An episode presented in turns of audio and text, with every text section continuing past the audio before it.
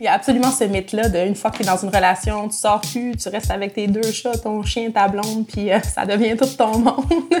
c'est un, cliché qui a comme des, bien sûr, des, fondements expérientiels de part et, de part et d'autre, mais euh, parce que vraiment, quand on organise des événements, il y a tellement de monde qui viennent. À la journée de visibilité lesbienne cette année, il y avait 600 personnes qui sont venues. Euh, au barbecue lesbien qu'on organise pour la Fierté Montréal. À chaque année, ça monte, ça monte, ça monte. Dans le dernier épisode, on s'est questionné sur l'importance que les bars ont eu en tant que lieu de rassemblement pour la communauté LGBTQ. Aujourd'hui, on va se pencher sur les nombreuses alternatives à notre disposition pour venir à la rencontre de la communauté. Du monde virtuel dans le confort de notre demeure au cauchemar des introvertis, le monde extérieur. Bienvenue à Ensemble pour tous, dans cette série balado, Fierté Montréal vous propose un road trip partout au Québec pour discuter avec des gens de la communauté sur les réalités d'ESLGBTQIA+. Je m'appelle Coco Béliveau et je serai votre directeur d'activité pour cette croisière. Tout le monde à bord! Je suis contente, j'ai toujours voulu porter un chapeau de capitaine. Évidemment, il y a un manque de, il y a un manque de, de lieux fixes qui permettrait peut-être une certaine facilité là-dedans, mais il y a vraiment beaucoup d'événements qui s'organisent aussi. Euh, c'est un peu plus dur d'avoir des événements pour euh, les femmes de diversité sexuelle plus âgées. Comme on, se retrouve dans un certain isolement quand peut-être quand on, sort un peu moins. Donc, de, de recréer des opportunités euh, pour ça. Pour une personne introvertie comme moi, ça peut être difficile d'aller dans les rassemblements. Surtout si on ne sait pas s'il va avoir un chien gentil à flatter sur place. C'est pourquoi on s'est entretenu avec Tara Chanadi, la directrice du Réseau des lesbiennes du Québec. Elle nous a parlé de ce qui compte vraiment quand on organise un événement pour la communauté lesbienne. Je pense qu'un gros défi, c'est d'être inclusif tout en, étant, euh, tout en, mettant certaines frontières. C'est toujours un, euh, certain défi, comme d'utiliser un langage inclusif, que toutes les personnes, des fois, les hommes trans aussi, qui ont fait partie des communautés lesbiennes puis qui se sentent appartenir encore aux communautés lesbiennes, ont leur place dans ces événements-là, puis de faire attention à créer un espace inclusif pour tout le monde, mais en même temps, tu veux pas que plein d'hommes cis, hétéros, pervers rentrent dans ton espace. Fait que, tu sais, d'essayer de, euh, négocier, tu sais, de faire en sorte que comme ce soit un espace sécuritaire pour tout le monde, euh, qui utilise un langage inclusif, puis qui en même temps fait en sorte que tout le monde se sente, euh, se sente safe. Donc, peut-être euh, faire attention à ce que euh, avoir des, des, gardiens du sentier ou des personnes vers qui on sait vers qui se tourner si quelqu'un se sent pas à l'aise.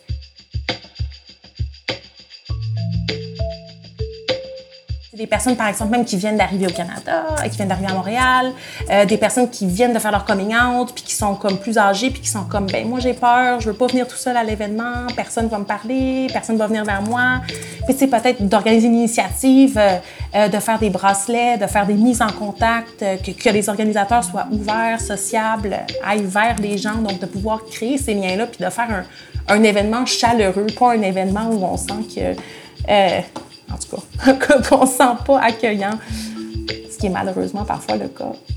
Pour certaines personnes, naviguer le courant de son identité sexuelle, c'est intuitif. Pour moi, les réponses se trouvent dans les expériences des autres, à travers de qui je peux vivre mes questionnements. Surtout parce que je trouve gênée pour parler aux filles, aux personnes non-binaires aussi, puis aux êtres humains en général. On a jasé avec Éric Bisson de Jeunesse Idem, un organisme en Outaouais qui crée des tonnes d'événements depuis 30 ans et qui a commencé par offrir des groupes de soutien pour les jeunes de la communauté. Jeunesse a commencé ces groupes, oui, avec une personne professionnelle, avec une formation en, travail social. Donc, c'était des jeunes qui vivent les mêmes choses, qui ont des petites discussions. On parle de tout, on parle de rien. Puis là, tout coup, ça prend une structure. On a des sujets parce que, ah ben, la sexualité, c'est important, euh, ou rencontrer, comment être soi-même, c'est quoi les étapes du coming out. Euh, que ça commence tranquillement, là, à la fin des années 90, à se structurer, euh, mais toujours par et pour. Puis là, ça, ça a une mouvance. Des fois, c'est majoritairement des filles, des fois, c'est majoritairement des gars. Après ça, il y a comme un mélange. Puis les cohortes se sont euh, succédées. Euh, de plus en plus LG, après ça LGB, après ça LGBT, après ça beaucoup de réalité trans, moins de gays lesbiennes. Fait qu'on voit comme il y a une mouvance. Ce qu'on voit plus, par exemple, c'est de dire oui, j'ai besoin de jaser, j'ai besoin de me retrouver, j'ai besoin de parler de réalité, mais j'ai aussi besoin de me divertir. Puis nous, on a réalisé que finalement, l'intervention, ben, elle peut être aussi bonne en informel. Fait que de créer des, des petits moments, des activités sociales. Tu sais, les gens qui disent Hey, je connais une fille lesbienne, je vais te présenter ben, je m'excuse, mais on a besoin de plus que d'avoir la même orientation sexuelle pour s'aimer ou euh, faire un couple euh, qui match. Euh, donc, c'est d'aller au-delà de ça puis de venir à la base à l'être humain. Hein, trouver le dénominateur commun, c'est quoi, c'est, quoi tes, tes, je sais pas, tes, tes AB, quel type de musique que t'aimes, le sport, ça. Fait que de trouver c'est quoi les autres choses. Fait qu'on on a fait des camps des camps où on amène une vingtaine de jeunes dans la campagne euh, à Saint-Six, euh, vivre toute une fin de semaine euh, d'ateliers, de croissance personnelle, de réseautage, de briser son isolement aussi, créer des liens de sortir de sa coquille, de faire confiance à des gens aussi, à ça, faire confiance, à se découvrir. Fait que, tu ça a pris toutes sortes de tournures à travers les années. Fait que Jeunesse son but, c'est d'offrir différents modèles parce qu'on vit toutes les choses différemment, puis à quelque part, pour plusieurs de nos jeunes, ça demeure quand même une espèce de deuxième famille, où la famille choisit. Parce que c'est pas parce qu'on est en 2023 que malheureusement, là, euh, tout va bien quand même. Il y a encore des jeunes qui se font mettre à la porte euh, par leurs parents. Il y en a qui sont obligés de couper tous les ponts. Euh, avec la, la, famille, les proches. on a des gens aussi qui arrivent au pays parce que dans leur pays, c'est encore un crime, que leur vie est en jeu. Fait qu'ils doivent tout recréer ici avec toute l'inquiétude, la peur de se dévoiler ou d'être dévoilé. Puis en même temps, il faut qu'ils travaillent sur eux-mêmes ou elles-mêmes, puis qu'ils bâtissent des liens de confiance pour prouver qu'ils font partie de la communauté, pour pouvoir garder leur statut de réfugié. C'est énorme. Fait autant qu'on peut avoir le soutien individuel, ça demeure quand même le groupe, mais la socialisation puis l'entraide entre eux autres est aussi très bonne. Euh, puis on se cachera pas, là, c'est plate, là, mais presque 40% des jeunes qui viennent chez nous à Genestem, ben ils sont venus ici après une tentative de suicide. Puis ça, c'est malheureux parce que le mal-être de toutes ces personnes-là qui n'ont pas eu les ressources qui encore nous connaissaient pas. Fait qu'il faut continuer de parler, il faut continuer de tendre la main puis de dire que oui, il y a des ressources pour que les gens aient confiance qu'un jour ça va aller mieux, puis que l'être humain, ben des fois il peut pas changer, mais nous on peut changer en essayant de voir comment on peut euh, grandir, puis se promener la tête haute, puis d'être fier qui on est, même si les gens n'acceptent pas nécessairement qui on est on est des êtres humains, puis on est tellement important, puis on, doit avoir notre place, puis rayonner au maximum. Donc, c'est un peu ça le processus de Jeunesse autant dans le formel que dans l'informel, de pouvoir créer des adultes, des humains, avec un beau système de valeurs, mais qui peut marcher la tête haute sans avoir peur, puis de dire, ben oui, peut-être qu'il y a des gens qui ne m'acceptent pas, mais moi, je vais être avec des gens avec qui je me sens en sécurité, puis avec qui je vais pouvoir continuer à m'épanouir. Puis peut-être que ben, c'est là que les gens vont réaliser Waouh, finalement, je manque quelque chose de gros. Je manque mon fils, je manque ma fille, qui finalement, je vois devenir un, un être humain extraordinaire. Mais moi, j'ai choisi, de par ma fermeture d'esprit, de ne pas faire partie de ça. Fait qu'on espère que ça aussi, ça va réveiller d'autres parce qu'on travaille aussi avec les parents. Les parents qui ont besoin d'être accompagnés, qui ont besoin de crier, qui ont besoin de, tout ça, mais qui ne comprennent pas nécessairement. Fait que nous, c'est on, travaille à, tricoter tout ça ensemble.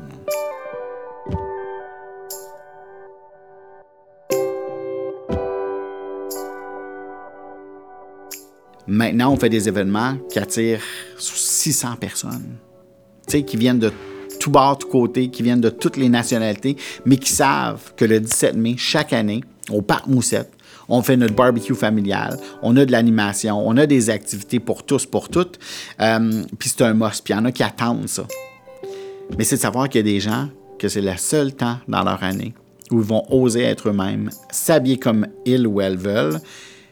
Mais c'est souvent ça qui va commencer à les aider à aller plus loin, puis que durant l'année qui va suivre, les changements vont commencer à se passer parce qu'ils vont s'entourer de personnes qui les accompagnent ou tout ça.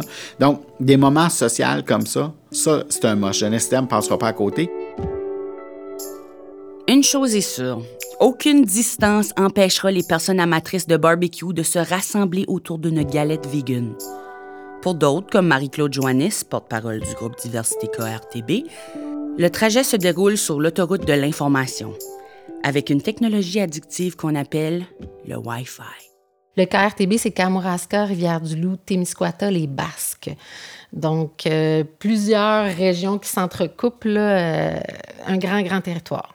Diversité KRTB permet aux gens de ces villes de se réunir en l'espace de quelques secondes. Ou pour moi, en l'espace de quelques heures, parce que j'ai encore oublié mon mot de passe Facebook. Puis j'ai fait trop de tentatives de connexion. Diversité KRTB, au départ, ça s'appelait CAMU LGBT, Q+, je pense. c'est euh, Jean-Daniel Lessard qui avait parti ça parce qu'il se sentait un peu tout seul, je pense, euh, de personnes queer dans... Euh, c'était la région du Kamouraska, parce que Camus, c'est pour Kamouraska. moi, je suis arrivée... dans le fond, on s'est rencontrés comme ça. Puis moi, ben, tu sais de mon background, je suis une organisatrice d'événements, de... puis j'étais assez rassembleuse aussi. Fait que moi, j'étais comme, hey, go, on élargit ça. KRTB, en fait, c'est souvent, il y a souvent des subventions puis des organismes qui sont associés au KRTB. C'était juste naturel d'élargir. Bas-Saint-Laurent, on trouvait que c'était peut-être un peu grand, là. Bas-Saint-Laurent, c'est de l'apocatière jusqu'à. C'est quand même gros. Donc, on a pris KRTB un peu, euh, tu sais, c'était pas si réfléchi que ça, là. Euh, puis, euh, Jean Daniel, dans le fond, lui, est graphiste. Fait qu'il a refait un logo avec quelques personnes de la communauté. On s'est questionné, bon, quel nom on veut?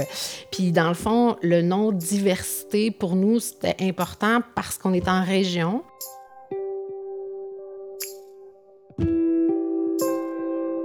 Pour nous, c'est important d'inclure toutes les formes de diversité. On est extrêmement inclusif. Moi, je dis toujours que les alliés sont bienvenus.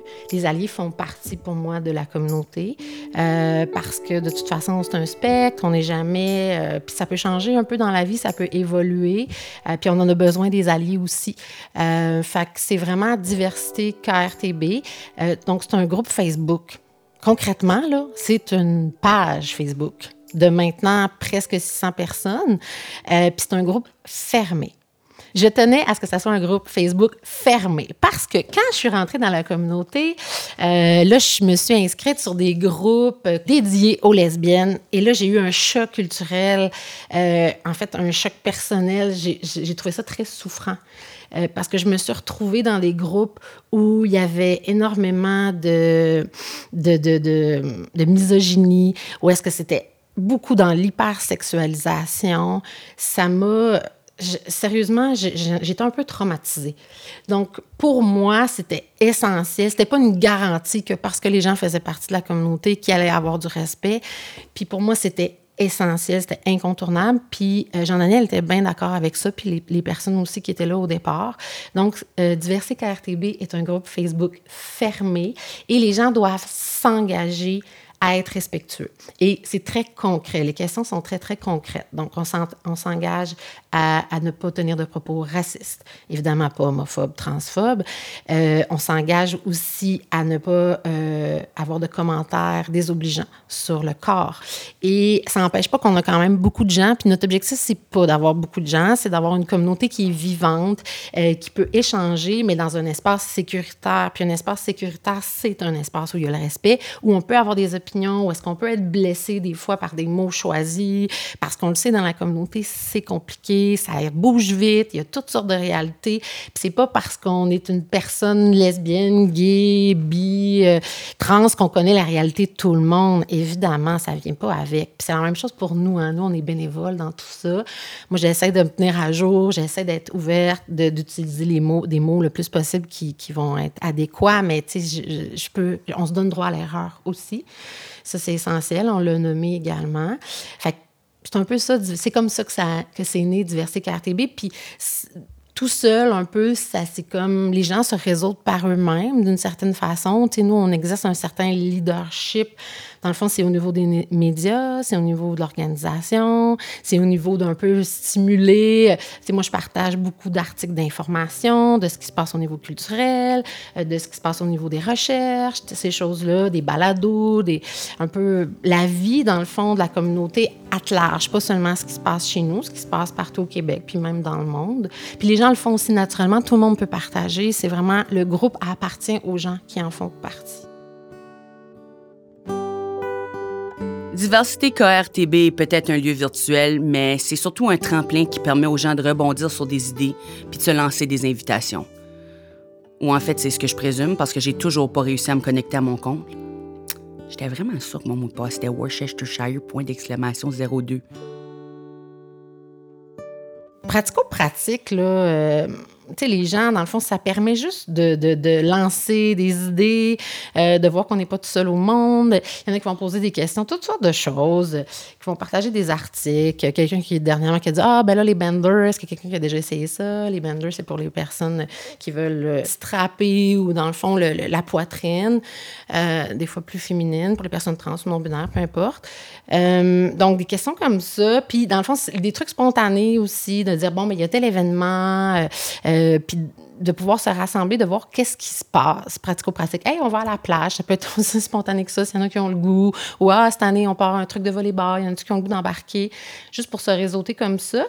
Puis, ce qui s'est passé aussi, c'est qu'il y a eu, dans le fond, un groupe qui s'appelle Organisation de diversité KRTB, qui s'est formé un peu naturellement, là, parce que, tu sais, ça venait un peu avec, de, dans le fond, de faire des, trucs. Mais, tu sais, encore là, c'est super spontané, puis c'est selon ce que les gens ont goût de faire. On a fait des soirées de slam, on a commencé, dans le fond, ça fait juste deux ans qu'on fait des, des événements pour le 17 mai. Puis ça, ça a été quelque chose d'assez magique parce que quand on a décidé de, de faire notre première euh, journée internationale, euh, journée mondiale de lutte à l'homophobie, la transphobie et la biphobie, euh, on, dans le fond, on avait approché au départ la ville de Rivière-du-Loup parce que c'est central dans notre secteur. Et là, là on était accueillis là, comme, si on, comme si on était attendus. Mais vraiment. C'est comme, ah, wow, ok, super. L'année passée, on a fait la levée du drapeau, mais on n'avait personne de la communauté. C'est comme, les gens sont comme, ah, mon Dieu, genre, ils savent pas à qui parler, mais c'est parce que t'en as autour de toi, c'est juste que tu le sais pas. Tu sais, juste à la ville de Rivière-du-Loup, il y en avait les employés, là, qui étaient là, puis finalement, ils les ont découverts à travers nous, mais ils étaient là, tu sais. Fait que c'est ça. Fait qu'on a fait cette levée-là du drapeau, puis on a fait un événement euh, aussi festif, euh, familial, avec des hot dogs, un groupe de musique. Puis on, a eu vraiment un gros engouement euh, autour de ça. On a eu tous les médias qui étaient là. C'était fascinant. Ce qui été le plus beau pour nous à cette journée-là, puis tu sais, moi, ça me touche profondément. Ça a touché toutes les personnes de la communauté aussi. On a eu une gang de jeunes adolescents qui sont venus. Euh, ça venait de démarrer les groupes LGBT dans les écoles secondaires. On a eu des jeunes qui était magnifique, là, qui était tellement... Là, il, se tenait par la main, il faisait des rondes, il courait partout. Il y avait des capes de drapeaux euh, de toutes les formes non-binaires, trans. Tu sais, ça a été tellement un cadeau pour nous, de, pour tout le monde, de voir qu'on pouvait générer, offrir cet espace-là à ces jeunes-là que souvent, nous-mêmes, on n'a pas eu, en tout cas que plusieurs personnes de la communauté n'ont pas eu, puis que ces jeunes-là puissent le vivre chez eux. C'est émouvant de voir ce que les efforts du passé ont permis aux nouvelles générations. Ce qui nous rappelle le vieil adage Ça prend un village pour élever un enfant queer. Mais il faut avant tout créer une communauté. Et c'est exactement ce que Miko et Boud sont en train de faire à Trois Pistoles, où elles s'impliquent dans un projet très créatif, le magazine Aranéide. moi, c'est Miko. Euh, mon nom de drague artist, c'est Jem Nasty. Euh, je fais partie du collectif de l'Aranéide. Je fais aussi partie de la House of Boudoir. Je suis thérapeute en shiatsu. Euh, je tripe sur l'univers du corps. Puis, euh, je suis très contente d'être ici. Alors, moi, c'est Bud. mon nom d'artiste, c'est Lady Boudoir. je fais aussi partie, comme Miko, des collectifs Aranéide et de la House of Boudoir. sinon, dans la vie de tous les jours, je suis enseignant, personne non-binaire, tapette locale. Euh, puis ouais, c'est pas mal euh, un peu tout ça. Apiculteur à mes heures.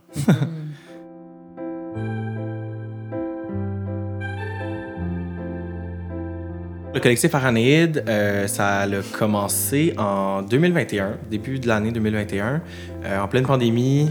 On était plusieurs à avoir envie de, créer ce genre de projet-là.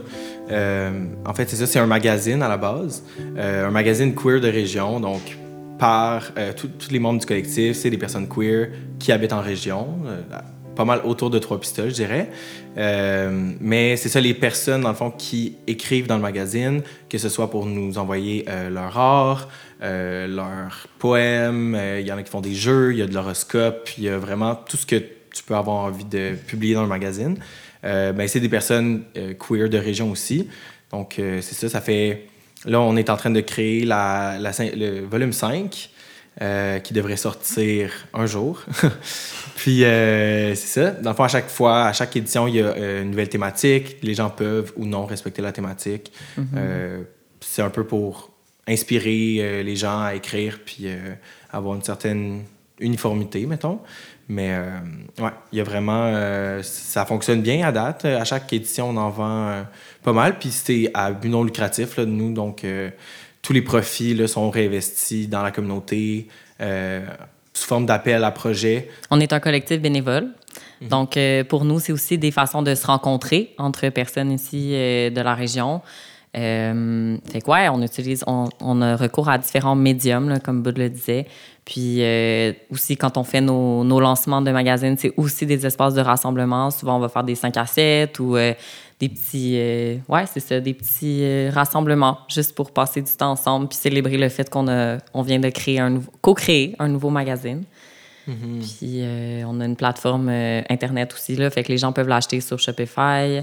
on fait des fois, justement, on se déplace dans différents endroits, dans les des, foires de zine ou certaines fiertés littéraires aussi. On est allé à plusieurs endroits pour euh, justement vendre nos magazines, avoir de la visibilité, connecter avec d'autres euh, personnes qui, euh, qui œuvrent dans, dans, le domaine des arts.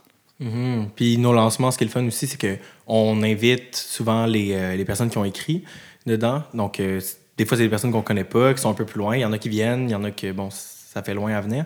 Mais ça permet aussi, c'est ça, de rencontrer les autres personnes qui écrivent dans le magazine.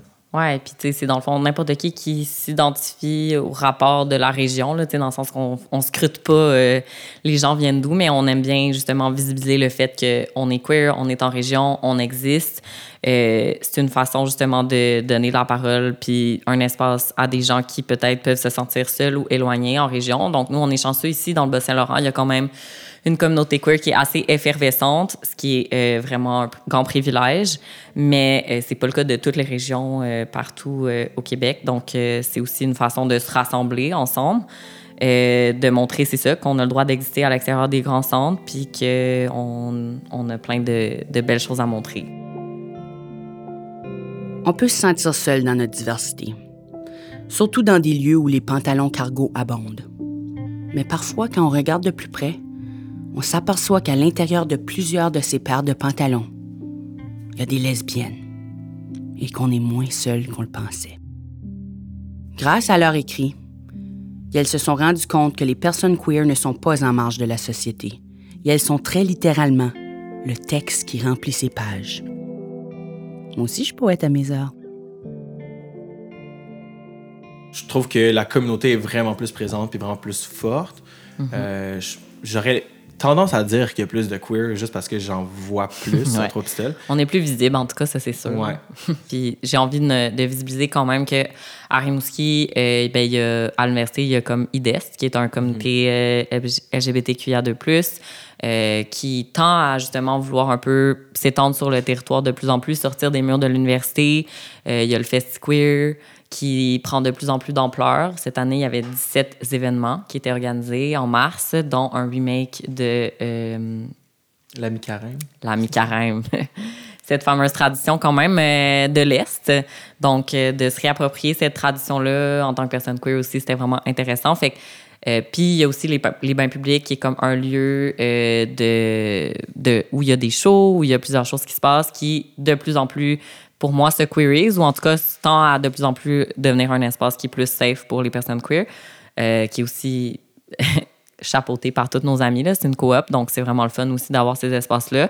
Mais effectivement, j'ai l'impression que la communauté à Tropistel est quand même plus soudée et euh, plus, euh, on va dire, euh, versatile et présente dans l'espace, dans l'espace public.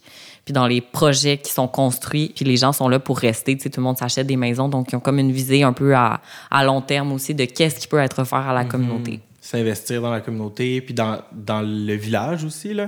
On est beaucoup à travailler dans les organismes communautaires, euh, travailler dans les écoles, dans les centres de personnes âgées, dans, un petit peu partout, euh, dans, dans, ces trucs-là qui, qui soutiennent un peu un village, j'ai l'impression. Euh, donc, ouais, je pense qu'il y, y a ça aussi qui, qui joue.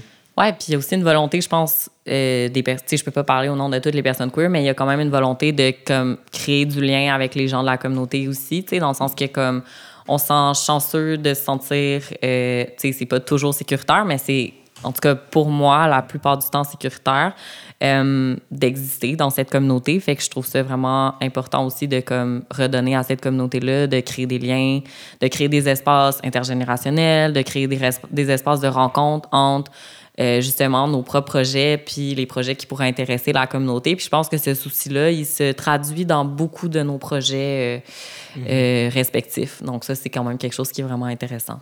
Je pense que ça, ça change le rapport à comment on a envie de l'investir aussi, cette communauté-là, parce qu'il y a beaucoup, en tout cas, moi, pour avoir, mettons, travaillé avec des personnes âgées, tu sais, de, des madames de 100 ans, des villages environnants, que, tu sais, j'avais un peu peur euh, tu sais, je sais pas, de, de pas nécessairement être accueilli ou d'être accepté, mais tu sais, finalement, ça a été dans les plus belles expériences. Euh, depuis mon arrivée ici, ça a été mes liens avec, euh, avec les aînés, qui étaient comme super avides, en fait, de connaître ma réalité, puis de, ouais, de venir à ma rencontre, là. Fait qu'il y a vraiment quelque chose de beau aussi dans ces rencontres-là qui sont un peu inattendues au final, ou en tout cas que mes attentes étaient assez basses, mais que finalement, j'ai été très surpris de, de, de l'accueil puis de la douceur avec laquelle euh, j'ai été euh, intégrée en fait dans leur milieu. Quoique le nightlife LGBTQ+ en région est parfois plutôt night mort, les gens en région éloignés comme Nico et Boud ont réussi à créer des lieux de rencontre qui conviennent aux besoins de leur communauté. Heureusement, certains établissements non queer font de la place à la communauté pendant certains soirs puisque personne qui est moindrement gay ne peut résister à l'appel hypnotique du karaoké. Ben, des espaces de rencontre, c'est sûr. Euh, on finit par se les créer, mais c'est sûr que c'est le fun d'avoir des espaces comme publics où se rencontrer. Euh, je dirais qu'à Trois Pistoles, il y a quand même euh, différents espaces où on, a, on arrive à exister. Le boogie, c'est un bon exemple de ça, où on a créé la traduction du, la tradition du mardi boogie, c'est les mardis karaoké. Puis ce qui est le fun avec ça, c'est que oui, on est toute notre gang de queer, mais il y a aussi tout le, toutes les gens du coin là, qui, qui se rassemblent. Donc, je pense que c'est comme, c'est un espace qu'on arrive à investir, puis on se sent bien, mais aussi on est en contact avec le reste de la communauté euh, pistoloise. Sinon, ben, des, des, espaces de création, de party. C'est un peu mm-hmm. toutes ces, ces, ces choses-là auxquelles je pense. Puis je pense que pour la plupart, on arrive quand même à, à répondre à ces besoins-là, ou en tout cas à trouver des manières de les naviguer, puis de les, de les co-créer ou de les investir. Là. Fait que je pense que c'est intéressant. Ouais. Tu sais, parce au. Tu sais, si je pense au bal Saint-Laurent, mais il n'y a pas un, un bar euh, queer ou même un bar gay. Là. Disons que c'est plus souvent ça qui existe qu'autre chose. Mm-hmm. Euh, ça n'existe pas au bas Saint-Laurent en ce moment. Euh, par contre, c'est ça, on investit des espaces. sais, le boogie, c'est un, un, bon exemple. Mais on, on, a des places comme les bains publics à Rimouski où est-ce qu'on se sent vraiment à l'aise. On va souvent faire des spectacles là. Mm-hmm. Il y a vraiment moyen là, de c'est ça, d'investir ces espaces-là. Mhm. Puis aussi, je pense que quand on parlait d'espace de party, euh, au final, ça va plus souvent se traduire en party chez les gens, tu sais. Mhm. Ou est-ce que, euh, ben là, c'est sûr qu'on est en région, donc on, a souvent des maisons un petit peu plus grandes que les apparts que je pouvais avoir à Montréal. Puis, euh, sais, ça fait en sorte qu'on peut inviter des gens puis faire un gros party. Mhm. Puis, tu sais, ça, c'est des espaces vraiment que je trouve vraiment important parce que c'est là qu'on va vraiment plus, ben, on va beaucoup se rencontrer, on va pouvoir danser, on va pouvoir s'exprimer. Tu sais, quand on organise, on organise souvent des parties à la maison, euh, tu sais, il va y avoir des DJ, il va y avoir comme une centaine de personnes qui peuvent venir, puis les gens vont se fixer, puis ça va être, tu sais, ils vont pouvoir mhm. être autant queer qu'ils ont envie, puis euh, danser, puis frencher, puis avoir du fun toute la nuit, tu sais. Ouais, puis on a quand même des bons DJ aussi, là. Fait que c'est, c'est le fun aussi de recréer cette scène-là euh, de façon sécuritaire, puis aussi en tout cas pour moi, de façon elevated, là, parce qu'on a comme des espaces un peu partout dans la maison. T'sais, on va avoir une chambre de consommation, une sober room, on va avoir le dance floor qui va être en bas, en haut, ça va être plus le chilling, on va souvent avoir des espaces dehors. Euh, euh, fait que c'est le fun aussi de comme avoir on parle d'espace en termes, mettons, de comment on se rassemble, mais il y a comme des espaces physiques aussi qui nous aident à créer euh, des endroits qui vont favoriser ce rapport-là à la sécurité, puis à ce que tout le monde puisse se sentir bien, puis trouve un peu là où il a envie d'être dans la soirée. Pas juste les bars ou pas juste des, endroits où il y a comme une genre de propension à la consommation, c'est sûr, mais aussi à pas nécessairement avoir d'espace pour te déposer, ou pour juste chiller si mm-hmm. c'est ça que tu as envie de faire pendant la soirée. Fait que ça nous, ça nous permet ça. Notre maison s'appelle le Petit Berlin, fait que ça porte bien son nom. C'est vrai que c'est quand même un besoin euh, de, de, rencontrer des gens euh, pour connecter sur un plan plus peut-être sexuel ou relationnel, amoureux. Euh, puis je pense que un des espaces où est-ce que ça se passe, ben c'est dans les parties justement. on va avoir tendance à... on est quand même une grosse communauté, mais pas trop pour qu'on doive tout le temps filtrer qui qu'on invite. Souvent, on peut envoyer une invitation assez large. Euh, puis souvent, s'il y a des amis qui arrivent en visite ou des gens qui viennent de s'installer, qu'on rencontre, euh, souvent, ça va être un, premier lieu où est-ce qu'on va les inviter, où est-ce qu'ils vont pouvoir rencontrer plein de monde, avoir du fun. Du virtuel à la réalité, ou peu importe comment vous retrouvez le sentiment de connexion tant désiré, la fondation d'une communauté revient toujours à la communication. C'est en créant des opportunités de partage que Tara, Marie-Claude, Eric, Nico et Boud ont réussi à nous tailler une place dans un monde parfois hétérocentriste. Et c'est pour cette même raison que j'arrête jamais de parler.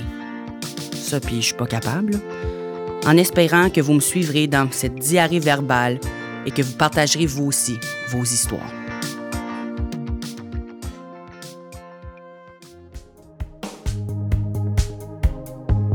Fierté Montréal souhaite reconnaître le soutien financier du programme de promotion de l'égalité des sexes, de l'orientation sexuelle, de l'identité et de l'expression de genre du ministère des Femmes et de l'égalité des genres du Canada, qui a permis la réalisation de la série balado Ensemble pour tous. Réalisée et scénarisée par Marie-Hélène Frenette-Assad, assistance à la réalisation et coordination Geneviève Corrigan, conception et idéation Samuel Desrosiers, Recherche Steven Gentil. Musique originale Marie-Hélène Frenette-Assad et Geneviève Corrigan. Montage et mixage Roxane Potvin. Ensemble pour tous est une production de Fierté Montréal. Mon nom est Coco Biliveau. Merci pour votre écoute.